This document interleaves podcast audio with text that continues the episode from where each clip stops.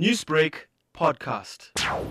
From both the cases, there's been the unfortunate incident where a child was lost at the hands of their own parent, and it has been extremely emotionally laden with society. It has been extremely traumatic for the parent itself, and so these are not easy cases to put through the court. In both cases, we've heard that you don't punish the action, you punish the intention, and the community has shared these beliefs, saying that Sadia's father has suffered enough. What is your response to this? From the perspective of the law, I think the first thing we have ascertained is that the shooting of Sadia was not a case of filicide.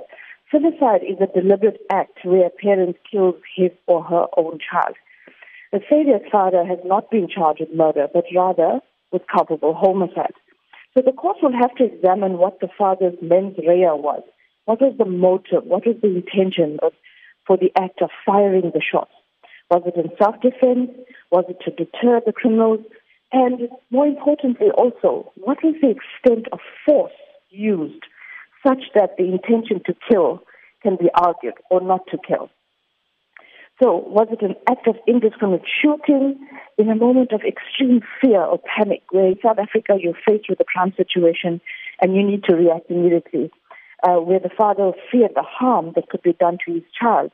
And these are the factors that will be considered in mitigation of the judgment or sentencing, if any.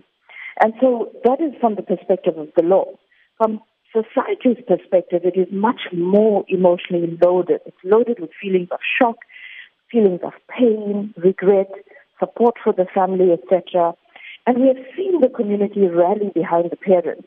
There is a cry for the father of the victim to be absolved of any blame for the loss of Sadia.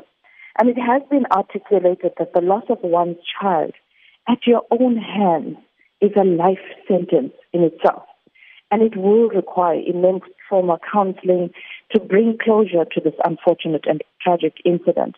So you have the side of the society, and you have the side of the law.